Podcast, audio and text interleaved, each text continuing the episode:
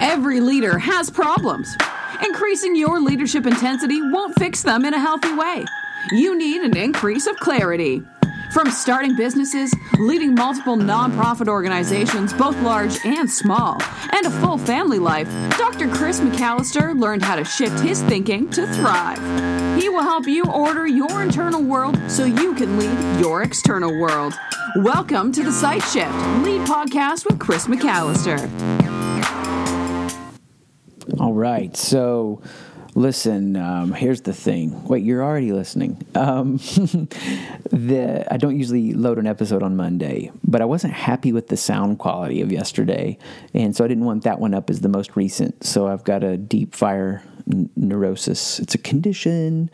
Um, I also, too, for whatever reason, uh, Sunday was a crazy day for traffic too. It's been like three peak days, and so hey, let's let's put another episode up. I'm working on a bigger, longer one that has a ton of potential. I think for next weekend. So here's another little short one. Before I jump into it, wanted to remind you chrismcalister.com, one of each letter in the last name, forward slash Pathfinder. chrismcalister.com forward slash Pathfinder.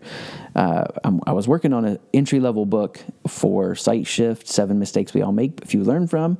And I realized I want to release a, a pro level book about Sight Shift at the same time. Two books at one time. I know I'm insane.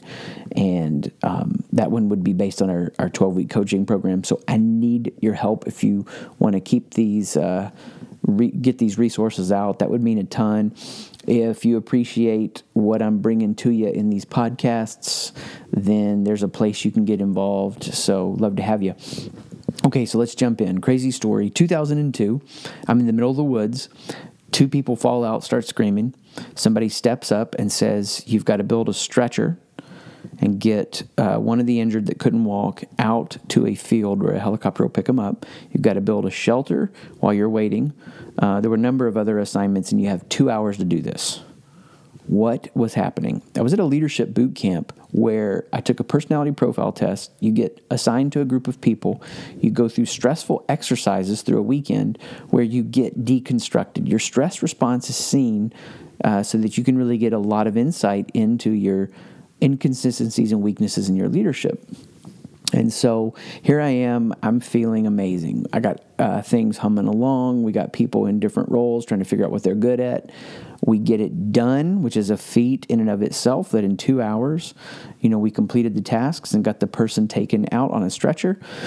And uh, of course, they were like, "This is one of the best stretchers we've seen." I'm like, "Our team killed it, feeling pretty amazing." And then you go into this debriefing, and I'll never forget. I mean, that's a cliche phrase, but this is like so burned in my brain.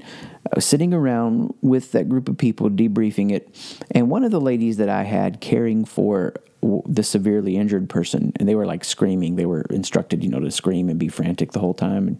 But uh, I said this You got the job done, but you burned me out doing it. Whoa. See, I have this intensity that has a propensity to burn people out. Whoa. I like that rhyme. uh, I have this thing in me that, as an insecure leader, I used to think people don't really care unless they match my personality and my wiring and my intensity. Uh, or look at the way that you can just keep going. I can keep going. Can't you just keep going? Um, one of my closest friends, amazing fire as a leader, initiative and passion, but yet externally, you know, he can just raise his eyebrow and communicate a ton. He's so low key that way. I love it. It's different than me. I don't expect him to look like me. And what a lot of leaders are doing, there's one reality that causes them, or one stupid action, or one mistake. Uh, insecure leaders commit uh, that keeps them from helping people develop to their full potential and not frying them and not burning them out. They judge when they should show understanding. It's like this. We all do this in, in leadership roles.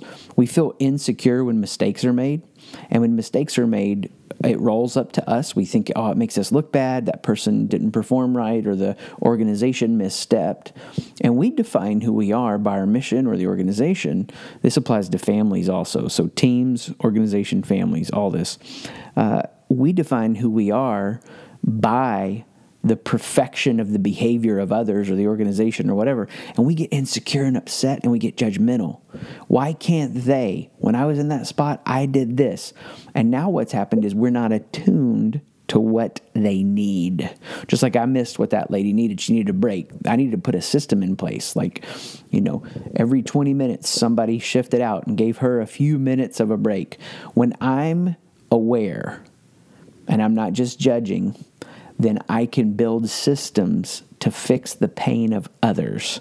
And I can only build systems to fix the pain of others if I can show understanding. So, what I'm trying to help uh, others do that that's paid off huge dividends for me, but I still mess up in this. I mean, yesterday my wife was trying to help me see something and in insecurity uh, from an insecure state. I argued with her for like 15 minutes rather than just going, okay. Uh, so so still mess up on this. But what I'm helping people do is learn how to lead from a secure state. Then what they'll organize around is the pain point of others. They will establish systems. They'll say, Help me understand how to get you what you need so that you can flourish in this role. They will, they will build systems to help people in their pain points, to fix that pain, to help the organization move forward like crazy, to help the individuals flourish and fly. One of the things that I've changed um, in recently, the emails that I send out uh, weekly. So I send out a weekly email uh, for those that have signed up at chrismcalister.com. Is I'm talking about organizational development a lot more, and I'll be doing that for the next few months. And so it's been interesting to me as the more that I talk about systems, the more that I've had people coming and requesting that help. And I can boil it down just this simply. When you're secure in who you are, you're not going to judge, you're not going to compare, you're going to understand. And where you don't understand, you're going to seek to understand more. And then you're going to be able to adjust and tweak the systems so people are getting what they need to fly. Now, not everybody's going to fit. I mean, sometimes changes have to be made.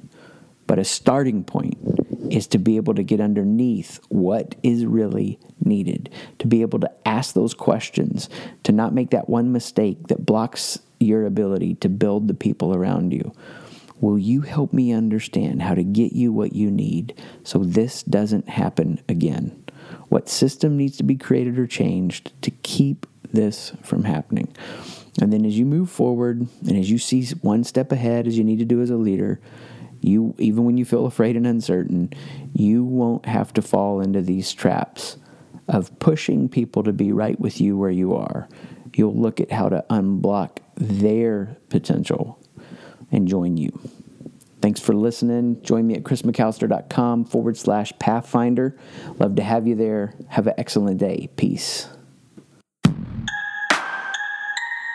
This has been The Sight Shift, lead podcast with Chris McAlister. Thank you for listening.